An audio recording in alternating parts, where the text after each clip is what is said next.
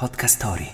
Quando l'11 marzo 1818 le librerie lo ebbero sui loro scaffali per la prima volta, non fu un grande avvenimento. I critici dissero che il romanzo non insegnava nessuna condotta morale e che affaticava i sentimenti senza coinvolgere la mente. Non un'accoglienza degna di nota, insomma. Il libro si intitolava Il moderno Prometeo, ma forse lo conoscete meglio come Frankenstein. Wake up! Wake up! La tua sveglia quotidiana. Una storia, un avvenimento per farti iniziare la giornata con il piede giusto. Wake up!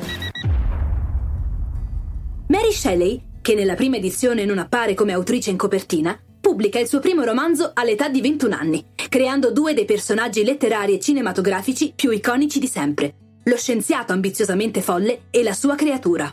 Per la cronaca, Frankenstein è lo scienziato, non il mostro. L'idea di questo racconto nasce qualche anno prima, grazie ad una eruzione vulcanica. Ma partiamo dall'inizio. Mary e il marito poeta Percy Shelley, insieme alla sorellastra Claire e al suo amante Lord Byron, partono per il lago Ginevra nel maggio del 1816. A causa dell'eruzione del vulcano Tambora, in gran parte del pianeta le condizioni climatiche diventano imprevedibili ed infatti il gruppo fu costretto a trascorrere l'estate chiuso in casa. I quattro passano il tempo leggendo storie di fantasmi, conversando sulla natura dei principi della vita, sulla possibilità di assemblare una creatura e di farla vivere. Solite chiacchiere tra amici, insomma. Un incubo notturno, si dice, fu la scintilla e l'immaginazione della giovane Mary iniziò a lavorare. Frankenstein non è soltanto un romanzo gotico a tinte oscure, è anche una lezione morale, ma i critici dell'epoca preferiscono catalogarlo come un'orribile storia movimentata.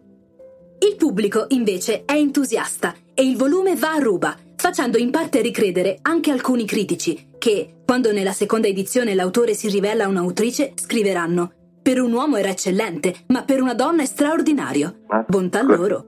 Forse Mary Shelley aveva anche qualche dote divinatoria, visto che l'11 marzo, dal 2000, è anche la giornata internazionale per la dignità e il rispetto della persona, che visto il potenziale sociale del libro dell'autrice londinese calza a pennello. E a proposito di dignità e di critica, La frase del giorno.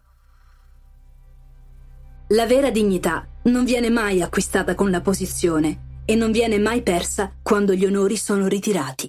Philip Messenger. Il consiglio del giorno.